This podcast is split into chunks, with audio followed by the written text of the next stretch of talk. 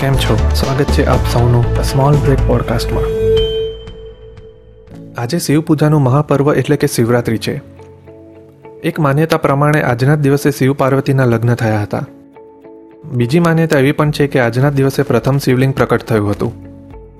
શિવરાત્રિએ ભક્તો શિવલિંગની પૂજા કરે છે. ઓમ નમઃ શિવાયના મંત્ર અને ધ્યાન ધરે છે. શિવજી પણ સમાધિમાં ધ્યાનમગ્ન હોય છે. તેઓ દેવોના દેવ મહાદેવ છે. તો તેઓ કોના ધ્યાનમાં લીન હોય છે?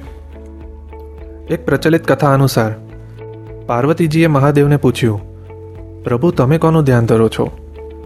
મહાદેવે કીધું, દેવી, હું આ પ્રશ્નનો ઉત્તર તમને જલ્દી આપીશ. ત્યારબાદ તેઓ બુદ્ધ કૌશિક ઋષિના સપનામાં ગયા અને કહ્યું, તમે રામ રક્ષા સ્ત્રોતની રચના કરો.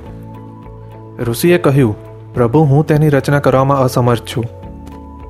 મહાદેવે તેમને સંપૂર્ણ રક્ષા સ્ત્રોત કહીને સંભળાયો અને કૌશિક ઋષિએ તેને લખી દીધું.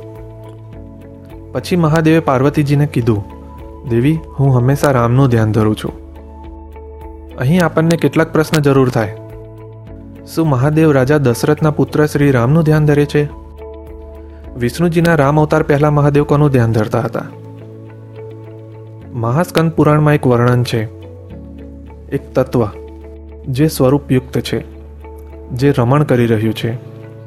જે સમગ્ર ભૂત પ્રાણીઓમાં ભ્રમણ કરી રહ્યું છે, તે રામ તત્વ છે. અલૌકિક રામ તત્વ, કે જે વિષ્ણુજીનું પર્યાય છે, જેનું વહન વિષ્ણુજી કરે છે, મહાદેવ તે રામ તત્વનું ધ્યાન ધરે છે. અત્યાર માટે આટલું જ. મળીશું નેક્સ્ટ એપિસોડમાં